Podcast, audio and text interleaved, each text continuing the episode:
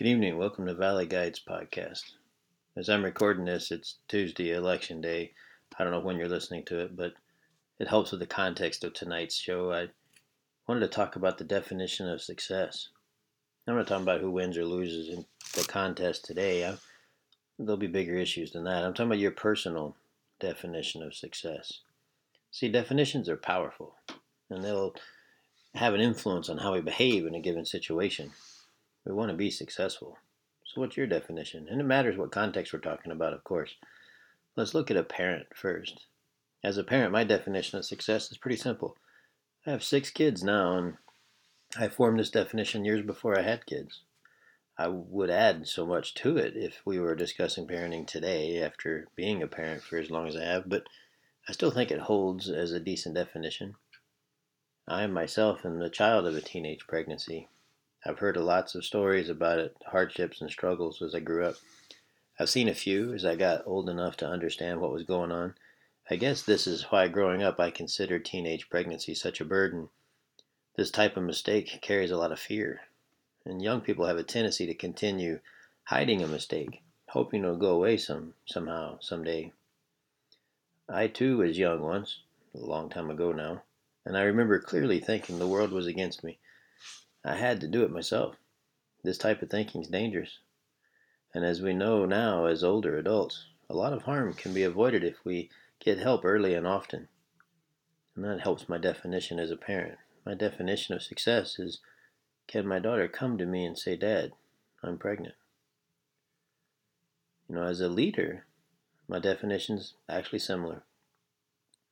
Does the team live in fear of failure do they hide mistakes, sweep mistakes under the rug, give me the rosy picture of what's going on?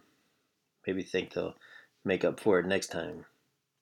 Remember the $2 billion mistake at JP Morgan? Jamie Dimon, the CEO, explains in an interview how the mistake could have been so much smaller had the team admitted earlier what had happened. But they kept going, thinking that they could recover on their own, not let the cat out of the bag. What's my definition definition of a success as a team leader? Does the team come to me earlier and often to check in on mistakes? Do they trust that we'll push each other hard, hold each other to high levels of accountability, and still realize we have to take risks? Does the team believe that we have each other's back?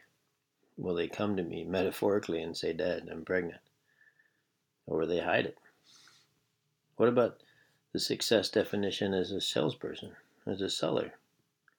Well, it's let's call Greg. It's my definition of success. Not let's look for a solution or let's shop around.